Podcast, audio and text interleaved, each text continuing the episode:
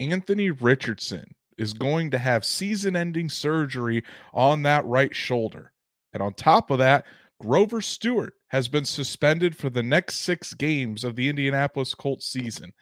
Drake, is it time for the Colts to panic? And oh, yeah, the Colts have to play the Cleveland Browns this weekend. Let's talk about it. Welcome to the Horseshoe Huddle podcast presented by Fan Nation on SI.com, part of the Fans First Sports Network. My name is Andrew Moore, and I'm joined here as always by my fellow writer, analyst, and co host of the Horseshoe Huddle podcast, Drake Wally. Drake, I feel like we say this all the time, man, but it's never a dull week uh, when you're when you're following this team and and covering this team like we do on a daily basis. So much to talk about this week this week uh, in today's episode, and most a lot of it's not even pertaining to this week seven matchup going up against the Browns. But how are you doing, buddy? I'm doing really good, and uh, you know we were just talking about it right before we went on air. Uh, the whole Grover Stewart no, uh, news kind of sucks on top of a, a whole bunch of other news that isn't very good. But hey, you know what? Uh, the next week always comes, and uh, the Cleveland Browns are a team that's been really grinding really hard. I mean, I think they're three and two on the season. They've had a bye, and they're looking to come out of that bye with a win. Exactly, and and the Colts desperately need to win as well. Three and three, uh, if they want to keep in pace with the Jacksonville Jaguars and, and still have a shot at, at the AFC South crown, uh, it has to start this weekend against the Cleveland Browns. Brandon Moses is our first qu- uh, comment of the evening. Drive fast and eat. I'm not going to finish that. So, Brandon, good to see you, buddy. Uh, Stats Matt is just as excited that Brandon is here as we are, and then of the legend himself. Noah Compton is in the chat. No celebrity appearance. Exactly. I mean, Noah is is a fantastic human being. Uh, love his Colts content. Make sure you go check that out. Camden Roberts is here. We haven't seen Camden in a while, so glad he can join us tonight. And as everybody else continues to roll in uh, this evening, I uh, want to make sure that you guys are all following us on all of our socials, like Horseshoe Huddle on Facebook, follow at Colts on FN on X and subscribe to the Horseshoe Huddle YouTube channel. Hit that bell so you know whenever Drake and I go live, whenever Shad goes live with the Saddle Up show. Still only about about 150 subscribers away from that 2000 mark, so make sure you do that to help us reach our goal of 2K. And if you can't catch us live or can't catch us on YouTube, Apple, Spotify, Google, wherever you listen to podcasts, we're on there as well. So make sure you subscribe and give us a five five star review. So without further ado, we have so much to talk about tonight, Drake. Let's dive right in. And of course, we're going to start out with the big news. We kind of all saw it coming. Uh, we had heard reports that they were seriously considering it and it was probably going to happen. Uh, but the official news did come out uh, uh yesterday that Anthony Richardson will be having season ending surgery on that right throwing shoulder uh, due to the uh, sprained AC joint that he suffered suffered against the Tennessee Titans. And and Drake, I, I think we all knew that it was coming to this, but it still doesn't make the the official news uh, any easier to swallow for Colts fans. Yeah, and it's just you know the quarterback the quarterback position has been such an area of sensitivity and just such an area of you know uncertainty the past couple years and it's really it was really nice to get a quarterback in the draft and i think i know a lot of people were really excited about uh, watching richardson play and in the limited sample you got holy cow i mean the guy can legitimately play and he's farther along than i would dare say maybe even everybody outside of the colts organization thought um, but yeah, it really sucks. You know, it sucks that it happened so early. It sucks that it had to be a shoulder. It sucks that it's got to be a couple more injuries that he's sustained. Um, but you know what? I, I, do still think the sky's the limit. This is not the end of the world, and at least he's getting these things out of the way early in his career. He's still only 21 years old. Right. He's still young, and and from everything that we have been been told and everything that I have heard, uh, talking to people within the Colts organization, uh, this has been backed up from from other reports, other outlets out there. Uh, this is there is it's fully expected that that that Richardson will have will be 100% after this. Uh, will have a full recovery. We'll be the same player that he is. And and then what Stephen Holder uh, put out on X today in his thread is that when they are in there for the surgery they're they're able to do a special procedure so that this doesn't happen again to kind of make that joint and make that connection even stronger so shane steichen did say that uh that he expects he's not going to put a concrete timeline on it which that was to be expected but there's a really good chance that anthony richardson is back by the time spring workouts begin for the colts uh, in, in in ota start to start to ramp up that off-season program. So basically what went into this decision? And and it's pretty obvious like i kind of wrote this in my piece yesterday when when shane steichen was talking about this. It, it's been well documented that this the reason the Colts and Anthony Richardson are are agreeing to go with surgery is because this is about his long-term health. They want to make sure that that he gets healthy now and they fix the problem, doesn't play on it to make it get worse and and and ruin such a such a, a what looks like to be a very promising career for Anthony Richardson. And a lot of this comes from the Colts and and the mistakes that were made with Andrew Luck back in 2015 when he first injured his shoulder opted to play on it and and go for an aggressive rehab approach rather than get the surgery. And and things just continued to to to prolong where it was constant injury rehab, injury rehab until Andrew Luck fell out of the game and ultimately retired at, at 29. The Colts don't want to do that. They're they're looking toward the future with Anthony Richardson. Again, it was never about 2023. This is about for years to come and making sure that that that that he stays healthy and and is uh, able to be the franchise quarterback that the Colts see in him.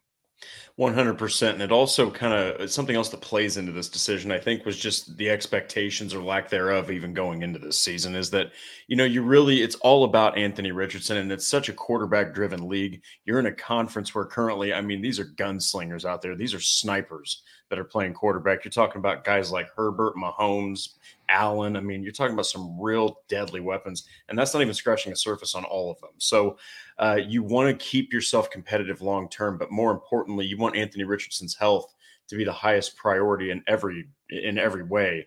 And I think that especially given that it's his shoulder, given that it's right there, you know, it's a it's, it was a grade three sprain. Mm-hmm. I think mm-hmm. that they're just really, really playing it cautious. They want him to be 100% ready. He's got an entire off season ahead after this year to just kind of learn a little bit more, grow a little bit more. And hey, I really think he's going to have a lot of body awareness after this season's over. I would agree. We have our first super chat of the evening from the CFO, Patrick Rye himself.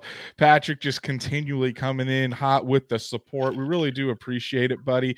He says Anthony Richardson about to start throwing it like Henry Rowengartner after the special surgery. I, I love a rookie of the year reference, uh, especially uh, uh, that, that, I mean, just that movie is top tier. Uh, if you haven't seen it, you're you're missing out. Rookie of the year is fantastic. Love the callback there, Patrick. But yeah, I mean mean, I, I think it, this is this is going to be good for Anthony Richardson, and and his his his work isn't done just because he's getting the surgery does not mean that stops his development. I mean he's going to continue to be in those meetings continue to be engaged continue to be out there practice continue to be involved with the game plan and he's going to going to learn throughout this you know?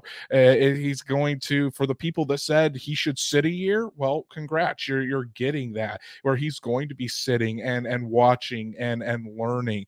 And and well it's not as good as on field live reps you're you're still getting into that it's being in that environment and that's what anthony, anthony richardson is going to going to experience. So patrick thank you so much buddy for all of your support.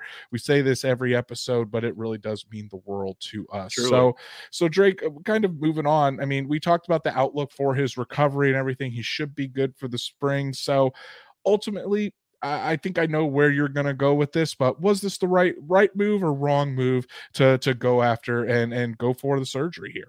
It's not the move that anybody wanted, right? But uh, it's the right move, absolutely. I mean, why risk this this dude's entire future in a year where your expectations weren't even there? It, the expectations were to grow him. That was mm-hmm. it. So now the importance of his level of importance to the organization does not change, but kind of you pivot and now you put his health at the highest priority. So he's got to stand there and learn. He doesn't, you know, he's not going to be able to do it in game reps, like you said, but he's going to be fine. This is the procedure that is for the long term, like you said. Now it's preventative from now on. So the next time he lands that way, this won't happen. So I think that it was the great, it was a great move to do it and get all the issues handled now so that you're not worrying about them down the road yeah this this this is the right move you know and and i know it, it, bums some colts fans out that that anthony richardson isn't going to be able to complete his rookie season but again again guys we have to we have to temp we have to think about what our expectations were coming into the season for this team. It was never about 2023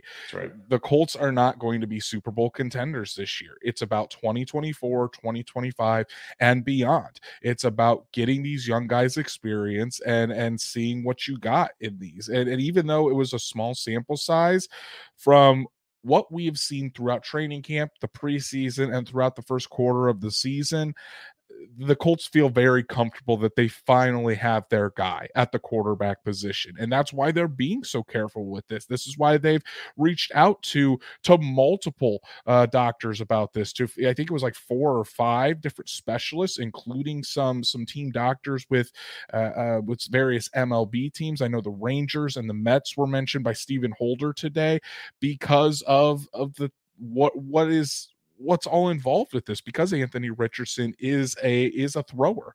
So when you go to those extensive links for this and and you gather that much information this wasn't a rush decision. This is something that has been thought out and and they've gotten as much information as they can to make the appropriate decision here. So uh, it's definitely the right move. Yeah it, it sucks that, that we're not going to be able to to watch anthony richardson the rest of the year uh, and report on on anthony richardson for the rest of the year but again, it's for 2024, 2025, and and the Colts are doing this for the future, so that way they don't have another another quarterback retire in his prime. They're doing this so Anthony Richardson can be the quarterback for the Indianapolis Colts for 10 to 15 years down the line.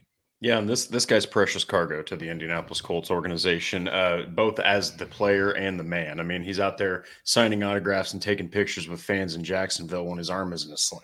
I mean, that's exactly. impressive that he's doing that kind of stuff. So this is a guy that's bought in. He's 100% involved. Steichen's got him bought in, and I think that they're bought in with each other's, uh, you know, goals in mind. So I think, like you said, it's the right move. Think about the future here, Colts fans. And also, I know it was a rough showing, but Gardner Minshew is still the best insurance policy that money can buy in the NFL. And that's that's a perfect seg- segue, Drake, because now it's time to talk about Gardner Minshew and the rest of this Colts team and and what they're up against this weekend uh, in Week Seven, going up against the Cleveland Browns. Cleveland Browns coming to Lucas Oil Stadium right now. The Colts are three point underdogs heading into this game. So even with the Colts at home, the, the the, the Vegas still thinks that the Browns have the advantage here, Drake. So uh, just my my initial thoughts on this game when you look at at how what the strengths of this team are, this is going to be a defensive slugfest. I think this is going to be old school football. It's going to be about running the football. It's going to be about playing good defense and and taking care of that football as well.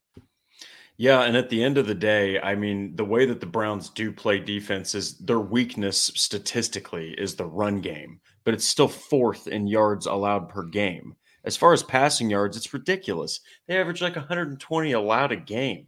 That is mm-hmm. terrifying stuff. And and they play well as a unit. I don't think they have a whole slew of interceptions. They don't have a whole slew of fumbles forced. But what they do is they just they just negate your passing game. They smother you. And the, the fact that they were able to take PJ Walker for an entire game. All right, put this into perspective, everyone. Undefeated 49ers lose that game. I know they missed a field goal, whatever. The Browns defense took PJ Walker, who is sometimes a practice squad quarterback, to beat an undefeated team. And they they made Brock Purdy completely clueless. He was under 50% completion percentage. This defense is no joke. I mean, they are the league's best against the pass. They bring it. They got Myles Garrett. Um, I, I, do think that there are some some areas you could exploit, but man, Minshew has to be on point, and he struggled against a an inferior defense last week. Yeah, and let's talk. Let's talk about Gardner Minshew. I mean, Minshew has already faced the the number two ranked passing defense uh, in the league this year in the Baltimore Ravens. Now he gets a chance to go up against the top ranked passing defense in the NFL with the Cleveland Browns. So I've got the, I've got it right here. Currently, the the Browns have only played five games. They've already had their bye, but on average, they're giving up 121 passing yards a That's game. ridiculous. And, and second, the Ram the Ravens, who are number two in the NFL, 163 so 40 yards a game difference uh that's that, that's just that's just something you don't really see in the NFL anymore so when we talk about Gardner Minshew obviously terrible performance against the Jacksonville Jaguars a week ago. Three interceptions, a fumble lost, four turnovers altogether. And, and that's just something we haven't really seen on Gardner Minshew since he joined the Colts. And and when Minshew has come in in relief for Anthony Richardson this season. So, Drake, we sit here just a few days before kickoff. Do you think Gardner Minshew can bounce back against the the Cleveland Browns? And and what are you expecting out of the mustache? Really wish he had the Seattle Seahawks for a bounce back game, or just a, a, a Swiss cheese type of Swiss cheese type of defense is great for a mm-hmm. bounce back game. Uh, the number one defense in the NFL against the pass, boy, what a terrible team to face when you're trying to bounce back. Um, no, uh, I'm being very honest here. I think this is just a nightmare matchup. I think that uh, uh do the Colts is Braden Smith healthy? He's Braden Smith has not practiced this week. He, so he's still dealing with that hip injury. Yeah, so I mean, if that that's going to be a big a big factor too, is if he does play, that's going to help. I think a, a, pretty big degree. But if he doesn't, boy, it, it, could be a real struggle for for Blake Freeland. Um, no, I think that they're going to snuff him out. I think that this is unfortunately you're you're going you're jumping out of the the fire and into the frying pan here. So I think Minshew's going to struggle to to find those open passing lanes, and he's not mobile, which is also going to play a factor. And I think it helps the Browns defense we have a $10 super sticker from Stormy Hellbrook coming in in the clutch.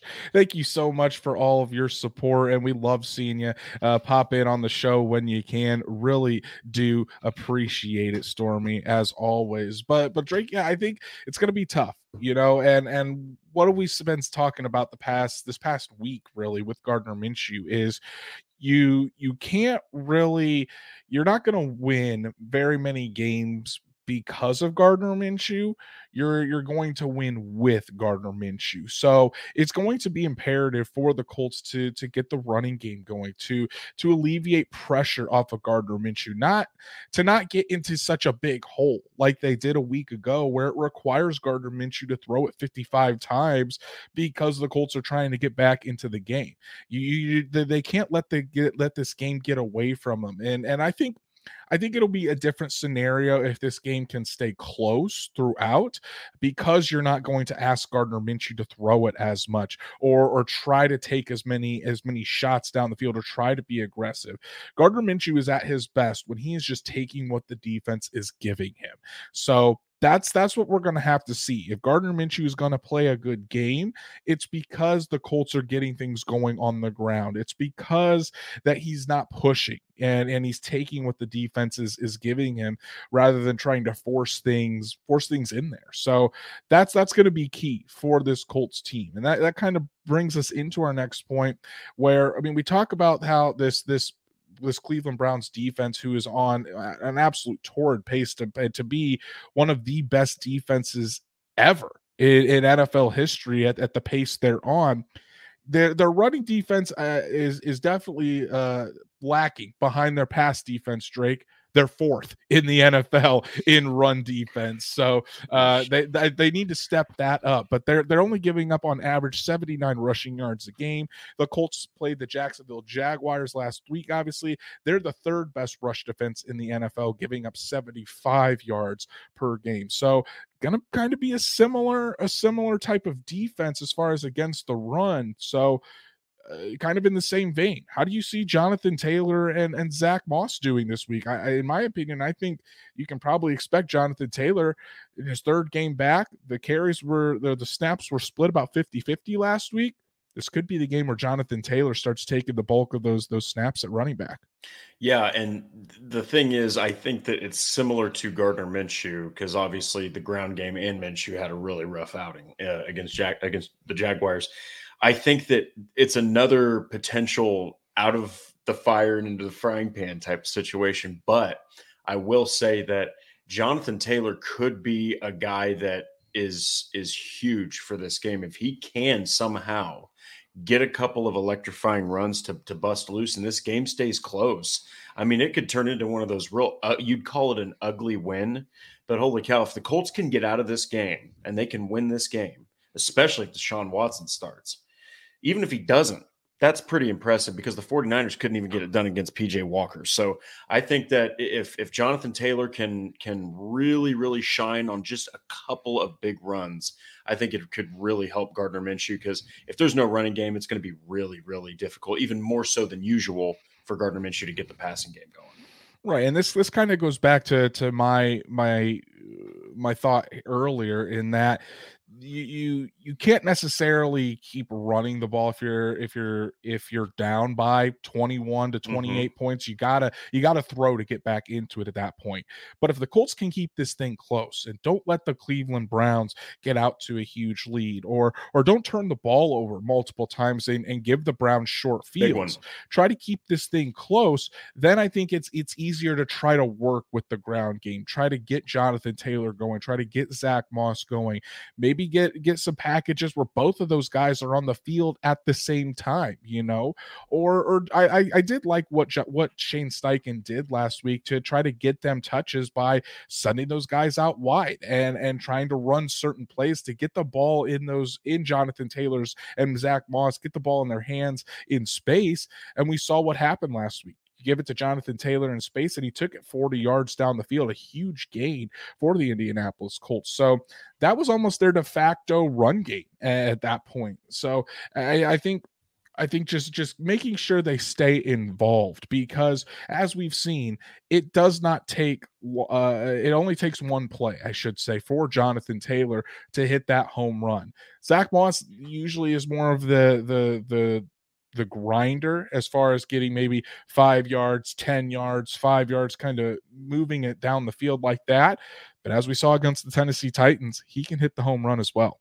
Yeah, and that's why I, I, love what you said about having them both on the field at the same time. You could really have some interesting uh, defensive switches, and I mean, as a defense, that's way more to deal with than just having one of those guys in the backfield. So um, it's not as dangerous without a mobile QB, but I do think that there there's got to be there's got to be an emphasis on getting the ground game going because without it, it's it's nothing against Gardner Minshew, but he is a backup. The Browns are playing another backup, or excuse me, they are playing a backup quarterback here. So I think that if there's no ground game, boy, you're putting a lot of pressure on Minshew, and I know that there's a chance he could bounce back, and he doesn't typically turn it over, but as we saw last week, typically it looks like when you put that kind of pressure on him to shoulder the load of the offense, it just doesn't work out too well.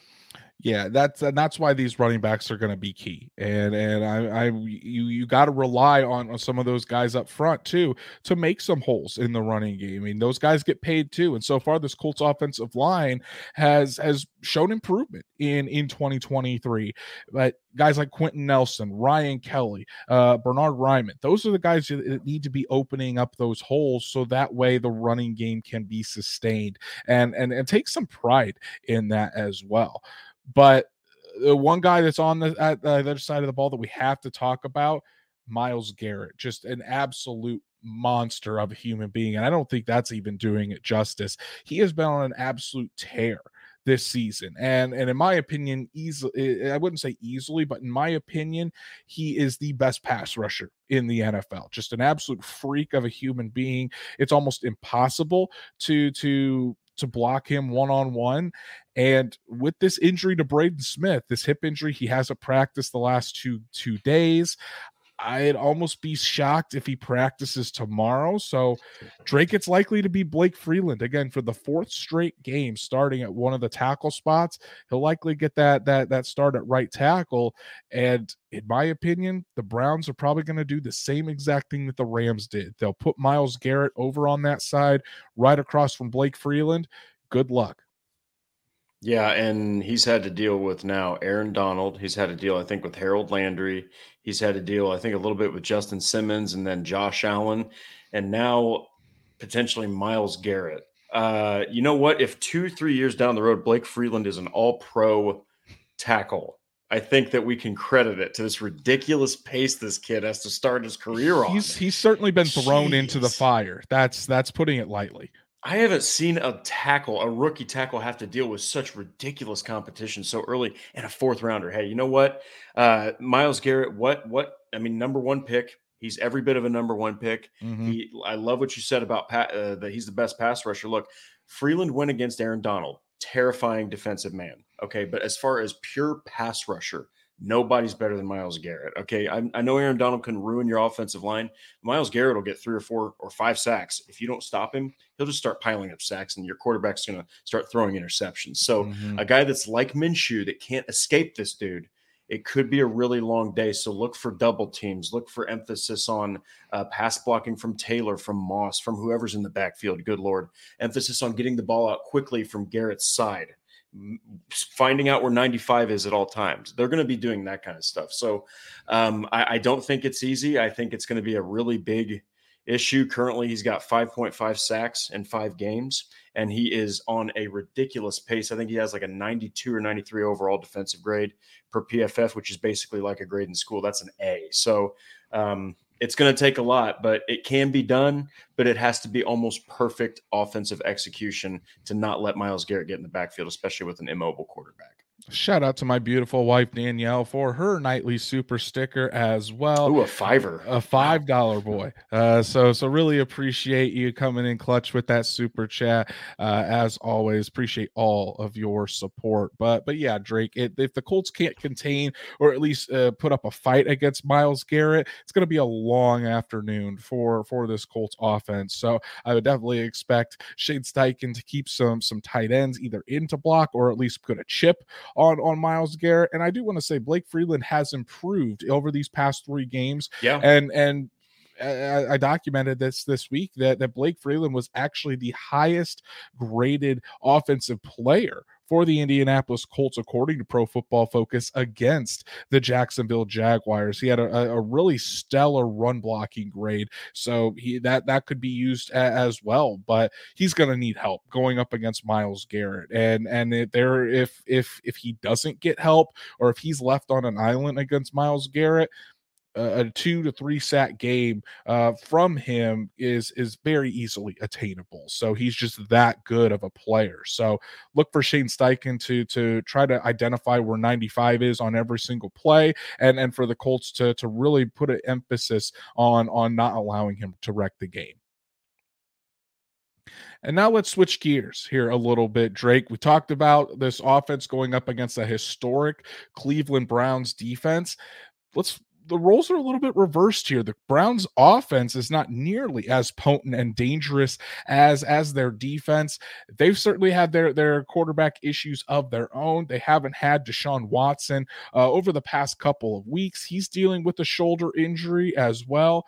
But Deshaun Watson did practice today in a limited capacity. So it looks like he is trying to, to get ready to, to go this Sunday against the Colts. So let's let's talk about things like how how does Deshaun Watson change the dynamic of how this Colts team uh, really attacks the Browns offense?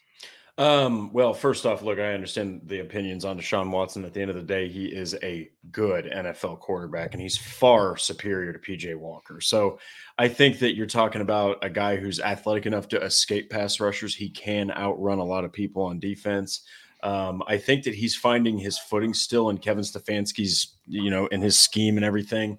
Um, but I, I, think that you're getting a guy who can make the throws. He's got a hell of an arm. He he can streak together five, six, seven completions. And even though they don't have Nick Chubb, they do have um, Jerome Ford and they also have Kareem Hunt, and they can still get a lot done in the ground game. And regardless, I, I honestly think it doesn't matter who's on the Brown or in the Browns backfield. It's going to lean on the run game first which is the Colts' defense's strength. So um, that'll be really interesting. But I do think that yeah, Deshaun Watson definitely elevates this this offense and poses a far bigger threat than PJ Walker. I think it's very interesting because this Colts defense actually has a lot of familiarity with both of oh, these yeah. quarterbacks. I mean, Deshaun Watson in the AFC South for for years would would terrorize the Colts, but you're thinking of of the longtime stalwarts on this Colts defense, the DeForest Buckners, uh, the Shaquille Leonards, the Kenny Moores. They're they're used to Deshaun Watson and and how he plays. So that that gives I think that gives the Colts an advantage, and and people forget PJ Walker before he was PJ Walker was Phillip Walker, uh, and and Phillip Walker was was a member of the Indianapolis Colts right. for for quite some time. So again, you have these old heads on the defense that kind of know what what Phillip Walker was was all about. So the Colts have a familiarity with these quarterbacks, which I think plays into their roles. But again, both of these guys are mobile both these guys can sling it around the field, have plenty of arm strength, and and while Deshaun Watson hasn't been playing up to up to the level of play that he he was a couple seasons ago with the Texans, he he still can can make pretty pretty amazing plays, uh, especially when the play breaks down and and out of structure. So again, I think I think that we're we're going to have to really see a, a, concerted effort from this defensive line. I mean, Paye was back in action last weekend, but in his first game back, you, you hardly really saw anything out of Kwity Paye. W- you need Kwity Paye to step up. Samson Ebukam was was still getting pressures on on Trevor Lawrence, got him down for a sack. That needs to be consistent. DeForest Buckner has a huge job in in front of him. He doesn't have Grover Stewart next to him, so he's going to be attracting more more attention.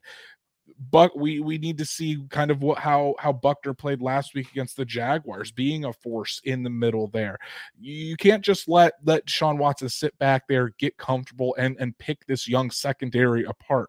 Pressure has to be put on Deshaun Watson or PJ Walker, whoever is back there. So the Colts defense really needs to be aggressive, try to force these quarterbacks into some mistakes, and and and and get some turnovers, get some short fields for your offense that that isn't at full strength and doesn't have their starting quarterback. So hopefully we see Gus Bradley try to take uh, some more chances. Maybe mm-hmm. try to play a little bit more man defense so you can try to really send some blitzers, send some pressure uh, on this on this uh, on Deshaun Watson or PJ Walker, who whoever ends up playing on Sunday.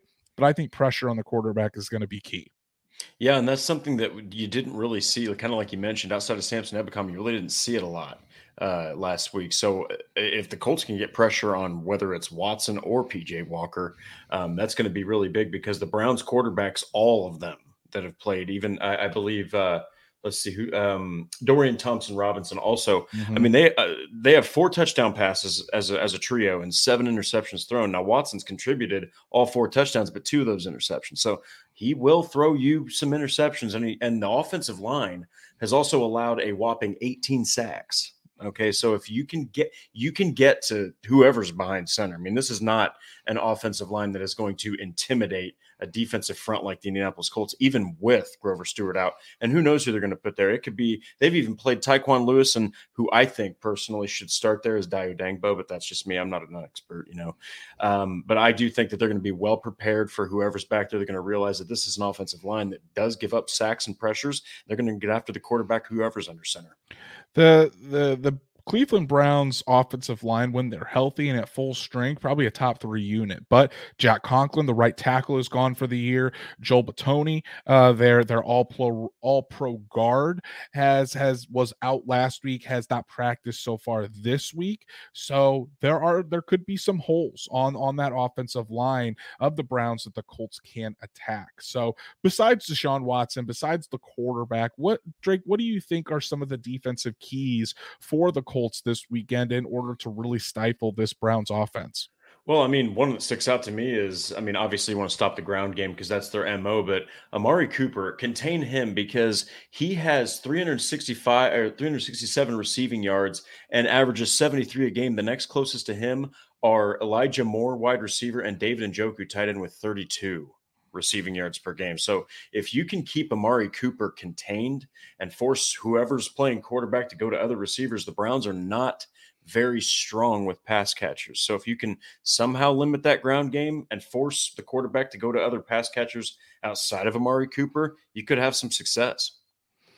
Yes, stats Matt. I do realize it's Bitonio. I did misspeak. Get off, get off my back wow. here, buddy. I've been speaking for 35 minutes. I'm I'm bound to slip up. But thanks, thanks for thanks for catching that one. Uh, but yeah, I, I, think I think another big big part of this Drake is uh, I was I was speaking to uh, uh, another one of our partners at Fan Nation who covers the Browns for for Browns Digest. I was speaking to him earlier today, and and he talked about with Nick Chubb out in the running game. I mean, yes, they have Kareem Hunt and Jerome Ford, but their running game has not been nearly as effective uh, with those two as it was with Nick Chubb. And and I mean, rightfully so. Nick Chubb, when healthy, top three running back in the NFL, up there with the likes of a Jonathan Taylor, a Christian McCaffrey, uh, uh, a Derrick Henry.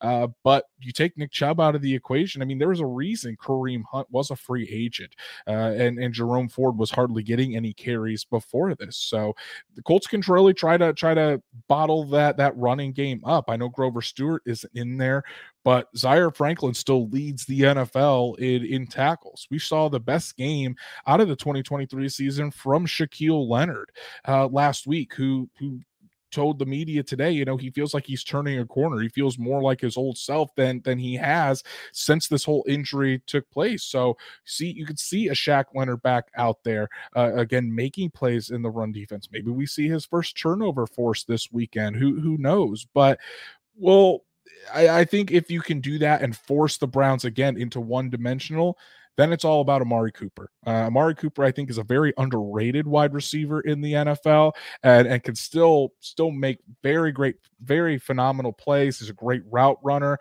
So, it, eh, where are they going to line him up? Is it going to be on on Juju Brents, who who really did a good job on Calvin Ridley last week.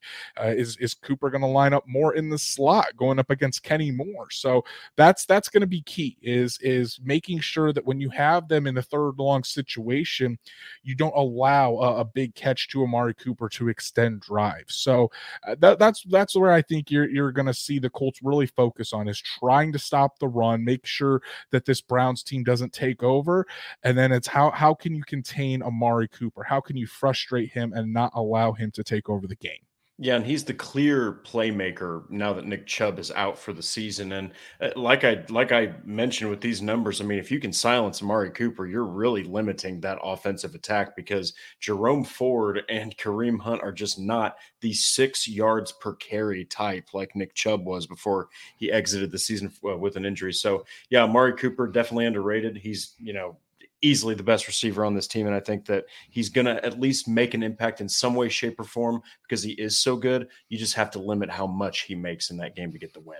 I agree. All right, X Factor time, Drake. Give me one person on the Colts that you think is going to make the difference, whether this Colts team goes back over 500 and is uh, takes the team to four and three, or whether they go below 500 and go to three and four.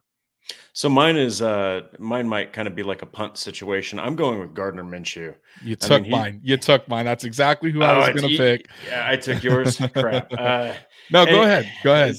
Well, basically, I was. I, I just think that after such a a bad performance, a career worst performance, when you're playing a team that is known for shutting off quarterbacks, shutting off receivers, shutting off anything that you present as far as a passing attack. I think that it's all on every quarterback that faces this defense. But when you are coming off of your worst performance of your career, you have to make some kind of statement. Unfortunately, he gets the most difficult test. But man, I, I think that the X factor is Gardner Minshew, and it's it's all on him to not turn the ball over because until he does that, until he comes back with a clean game, you know, a lot of people are just anticipating with this kind of defense, you're going to turn the ball over again. Stats Matt kind of took my my second pick as an X factor. So uh, Blake Freeland, uh, because slowing down Myles Garrett will be key. And and with Blake Freeland out there, you, you can expect Jim Schwartz to to want to. I mean, you look at this Colts offensive line. Eh, Blake Freeland is obviously the weak point. I mean, you know, he's a rookie. He's still trying to get his feet underneath him. Yes, he has been improving, but Aaron Donald has given him trouble. Josh Allen has has given him trouble. Uh, it's eh, you're that's just kind of life how it was eh, for for in, in the NFL. That's how Bernard Raimann uh, kind of had to deal with it and and go through the fire last year. So Myles Garrett will probably be over Blake Freeland for a majority of the afternoon. So you're, you're you've got to really you've got to really think about how you're going to to really offset that or or attack that whether it's with a tight end whether it is uh, trying to run away from him whether it's using quick game to get the ball out quickly so so Myles Garrett can't can't really try to affect the game. There's multiple things that Shane Steichen can use and I'm sure he's going through all those scenarios as we speak because if Myles Garrett wrecks this game this offense is going to have a, a it's going to be almost impossible for this offense to move the ball if if Myles Garrett is getting to Gardner Minshew on almost every single play. So with that being said, Drake, week seven, Colts, Browns, Lucas Oil Stadium. My guess is the roof. I'm going to make a prediction. The roof is going to be closed, uh, but who knows? Maybe we get another crisp fall afternoon uh, where the roof is open. But it's going to be interesting to see uh, like I said before, probably a defensive slugfest. Who you got in this one, Colts or Browns? You know what? I my scores are too high, but I'm going to go with the exact same prediction. So if PJ Walker starts, I think that it's going to be 17 to 10 Colts. Okay. If Deshaun Watson starts, I think it's going to be 24 to 20 Colts. And the oh, reason I okay. think that the Colts okay. are going to win now, I'm I'll skip Walker. I just don't see a guy. I don't see P, I don't see PJ Walker getting back to back wins against real difficult defenses like that. But the reason I think that Deshaun Watson still won't get the win is because I do think they're banged up on the offensive line. I even with Stewart out, I think that you can still replace him against a banged up offensive line and do just fine. Nick Chubb is not the running back. I also think that, like you mentioned, and I love that you said it, a lot of these guys know Deshaun Watson real well. They they played against him twice a year for like four seasons. So they know his tendencies and they also know that he's not in an air it out offense anymore like he was with Houston where he was, you know, able to throw the ball so much. It's kind of an it's it's the opposite. With Minshew, you want him to throw less. With Watson, you may want him to throw a little bit more. So I just think that the Colts are going to be able to track him. I think they're going to be able to really limit what their offense can do. And at times it's going to become kind of a back and forth affair. But I just think either either quarterback, I think the Colts get this one. Okay, I, I, like the optimism, and and I see a couple of predictions in the chat. Make sure if you're watching to throw your your score predictions in the chat as well. I'm going to go on the opposite end again. Everyone seems like they're on the Colts, but I, I, just think that this Browns defense is going to be too much to handle. I do think it is going to be a close game. Uh, and if you you do like betting on the Colts, which you shouldn't, because bad juju. I'm talking to you, Brandon Moses. Uh, you're you, you probably want to take the under in this game. I think it's only at like 39, but I I think it's going to be a, a low scoring matchup. Uh, and and I think in the end, this Browns defense is just going to be a little too a little too much for this Colts offense with with Gardner Minshew. So I am going 17 to 13 Browns on Sunday afternoon. And, and, who knows? Maybe maybe the Colts get a timely turnover. Maybe Shaq Leonard uh, kind of turns it over at the very end. And we're talking cool. about we're talking about 17 to 13 uh, Colts. Uh, I, do think I don't think either team gets above 20. I think it's going to be a, a very physical matchup, and whichever defense, uh, I think whichever team, whichever offense has more turnovers, uh, that's the team that's going to lose. So you're gonna it's whoever whichever defense can can be more opportunistic on that it's probably who's going to come out with the victory on Sunday. Going to be going to be a slugfest, uh, I think for sure. And and we'll have to see if the Colts do get back on uh, on the in the W column, I should say as we get closer and closer to the midway point of the season. So let's look at the Colts injury report, Drake, uh, for this weekend. And, and overall, the Colts really aren't too banged up but they're missing some key guys that are on there. So, uh, Tony Brown, backup nickel cornerback, did not practice on Wednesday to a back injury, but was full on Thursday. Good sign. Uh, let's talk about Alec Pierce. Haven't really talked about Alec Pierce uh, in this episode. Uh, Receipt had that shoulder injury towards the end against the Jaguars. Did not practice on Wednesday, but was a limited participant on Thursday. So Colts could definitely use Alec Pierce back and, and healthy for this matchup. Yeah, he struggled this season, you know, to I guess to get in sync with this offense.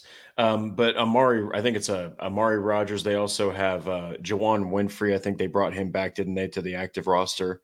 Uh, you know, just to kind of add on depth. But yeah, you definitely still want Alec Pierce out there because he is integral to busting loose a big run because, like I mentioned, and a lot of people haven't talked about this, dude's been blocking his ass off. He is a great downfield blocker. So if you want some big impact run plays, you really want Alec Pierce out there making some big impact blocks. Exactly. So, and then a couple of guys that haven't practiced so far this week. Uh, Kylen Granson still dealing with uh, with the concussion, uh, still have in the concussion protocol. Has not practiced this week, so it doesn't look like Granson will be cleared in time uh, to go up against the Browns. And then the big one, Braden Smith. Braden Smith dealing with that hip and wrist injury. Uh, the hip injury is what he suffered last week in practice that kept him out of the game against the Jacksonville Jaguars.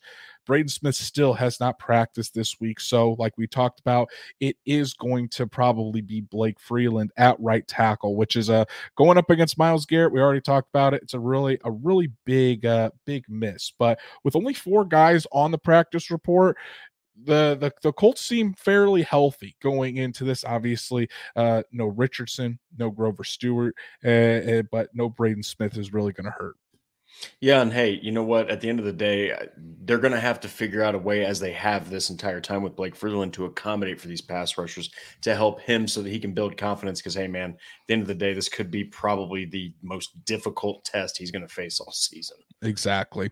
So let's wrap up our episode tonight, Drake, with the latest Colts news and rumors, because there's definitely quite a bit in, in this category to talk about. We'll start about what's happening on the home front here.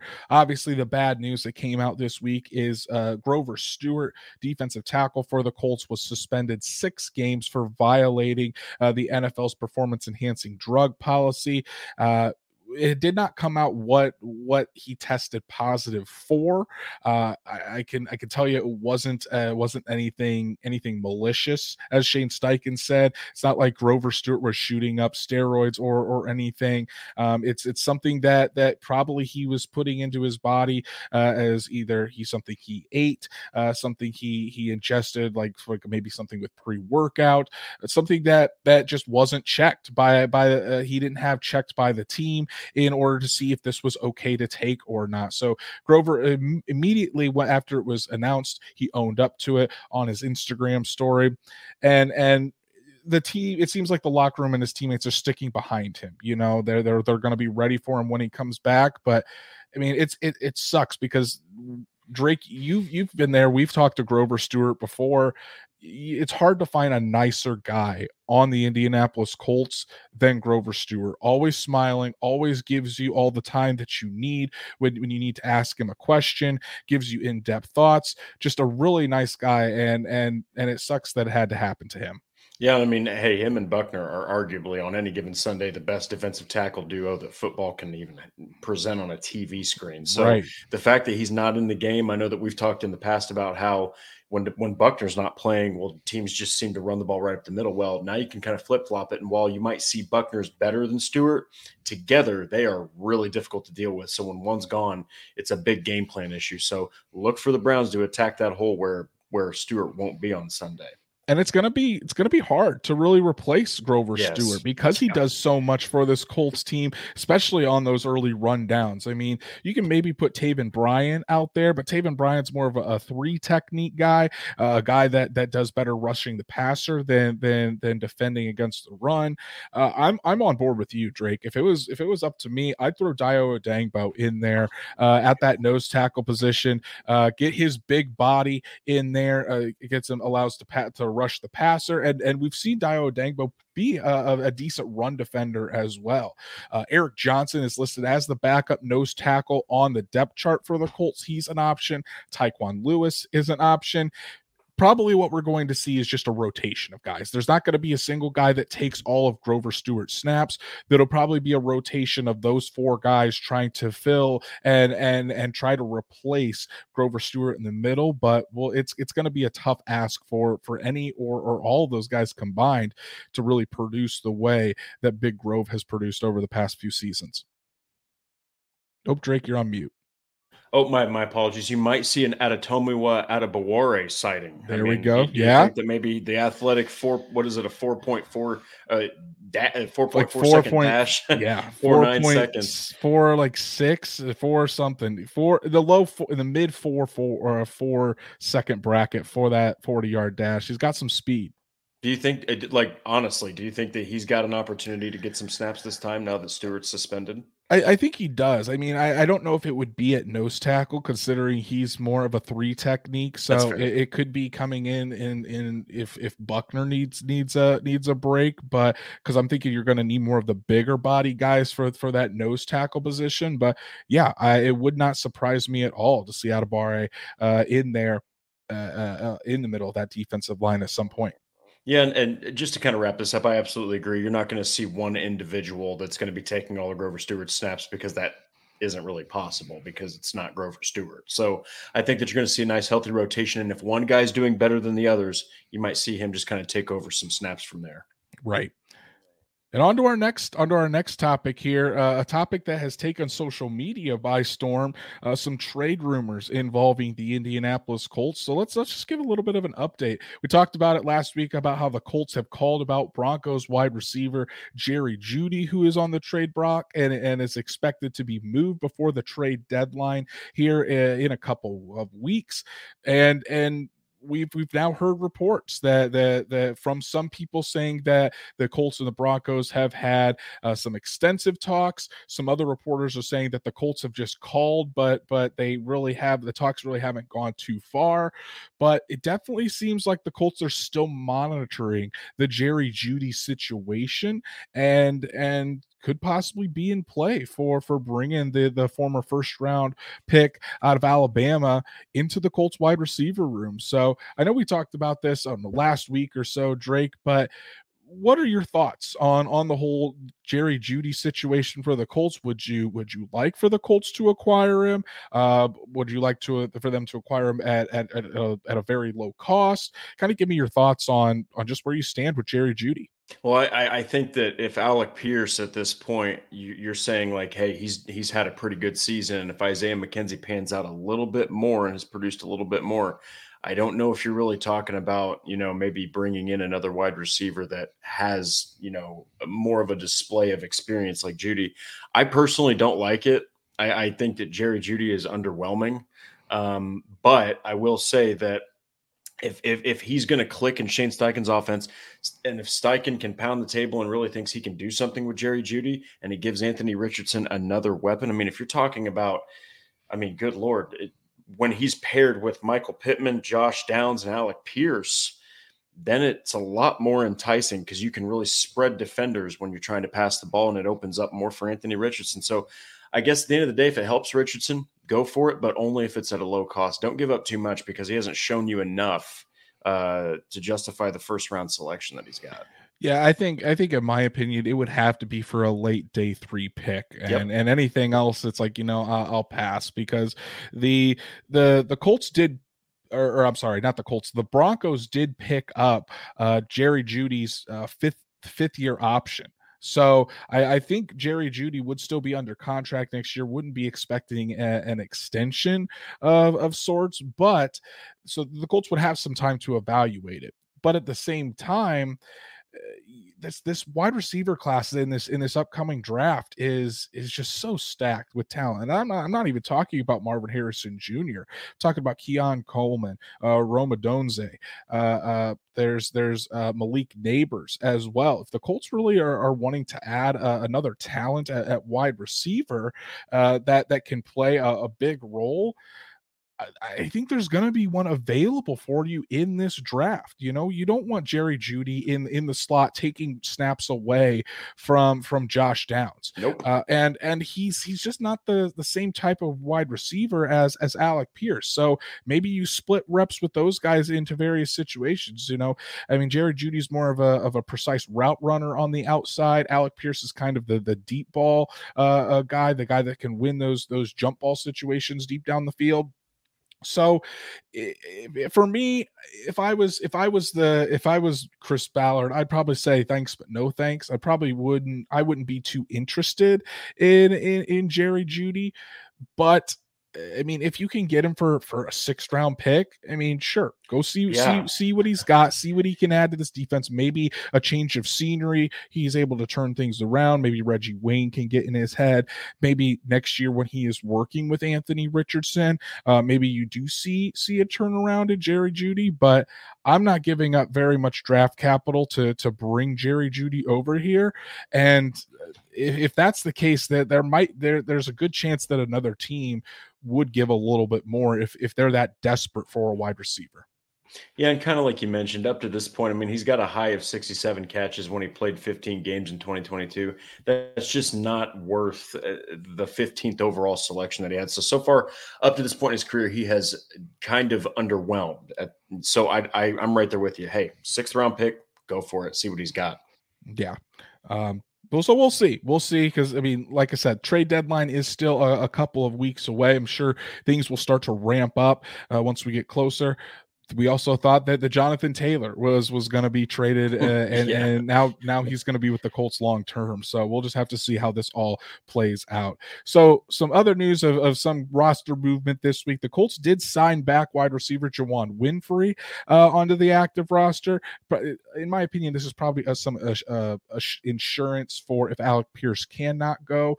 Winfree, who was on the Colts earlier this season on the practice squad, elevated a couple times, um, so he he's back. The Colts also restored center Jack Anderson to the practice squad. He was dealing with an injury, and then some more practice squad moves. This one right up your alley, Drake. The Colts signed uh, running back Xavier Scott, one of the guys that you were pretty high on uh, throughout training camp and then another wide receiver, Tyree Cleveland, to the practice squad. So you think Xavier Scott's going to have a chance to be uh, eventually elevated to the active roster? I think that there's a chance only because Evan Hull is on IR. Uh, I, I think that if if somehow maybe you know knock on wood, no offense to, to to Scott, but if Moss or Taylor tweak an injury or something or are out for more than a couple games, you might see Xavier Scott elevated in that regard. But I think he's a practice squad guy. If not, I, I agree. Colts also released wide receiver Racey McMath, wide receiver Anthony Miller, the former Bear who didn't really spend too much time with the Colts, and guard Dakota Shepley from the practice squad. So I know we've talked for almost an hour on here, Drake, but I've got one more question before we get out of here. And it's right in the title of our episode.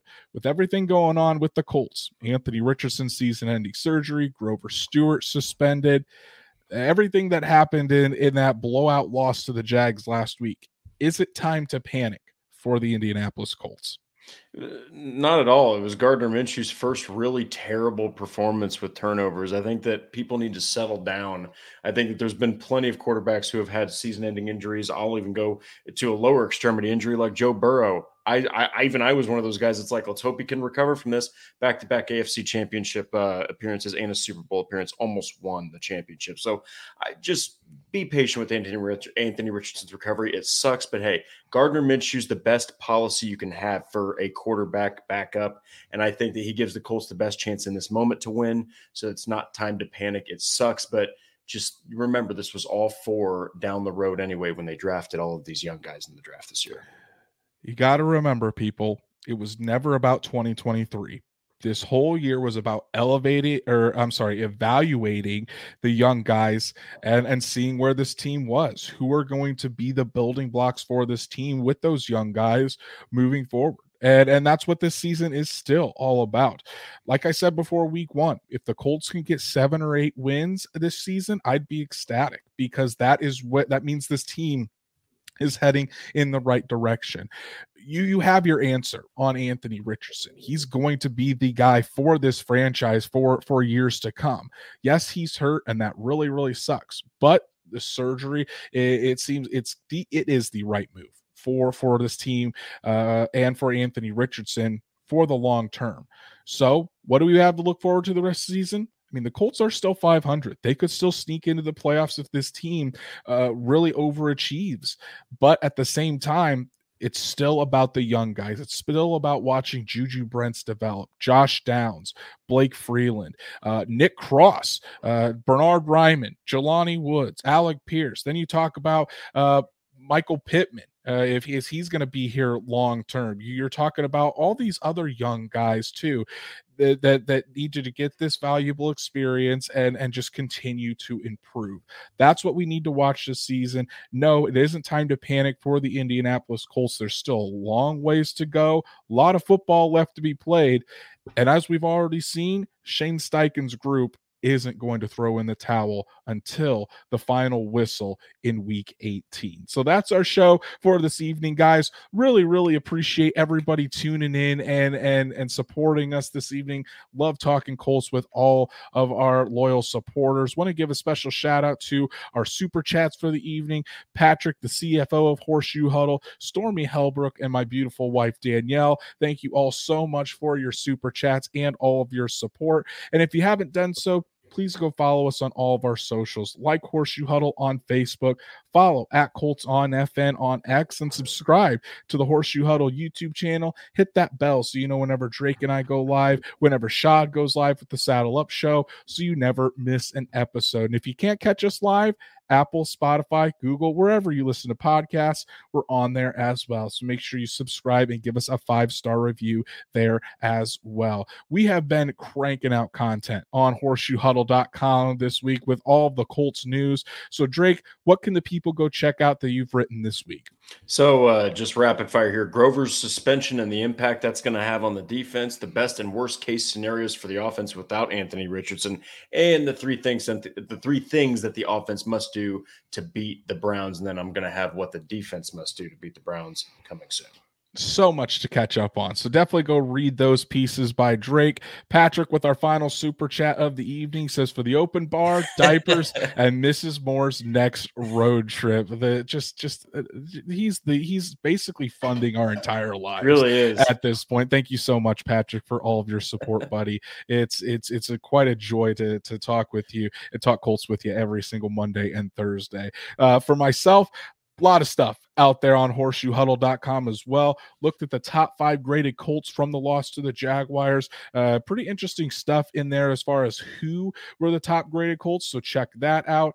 Obviously, uh, talking about Anthony Richardson and, and Grover Stewart and, and their news. Uh, but I also have a piece out about Shane Steichen uh, and, and how he kind of took or, or kind of looked back and and unveiled the curtain a little bit or look behind the curtain i think is the right term for that one on what went into the decision with anthony richardson uh, uh who they all went out and and talked to and and where anthony richardson is kind of where his head's at in this point. So really did a deep dive into that uh and then check out be on the lookout for tomorrow a piece on what DeForest Buckner, Shaquille Leonard, and Zaire Franklin all had to say about the Grover Stewart news and how the Colts uh, are going to be able to deal without Grover Stewart for the next six games. So make sure you check all of that out, as well as all the other great writing uh, from our colleagues at Horseshoe Huddle. Go follow Drake at D Walster Drake. You can follow myself at Andrew Moore NFL, and we will be back Monday night to give you all the latest from Colts uh, from the Colts Nation and break down the Colts game against the Cleveland Browns. Should be a good one. So, everybody, enjoy your weekend, and we'll be seeing you Monday night.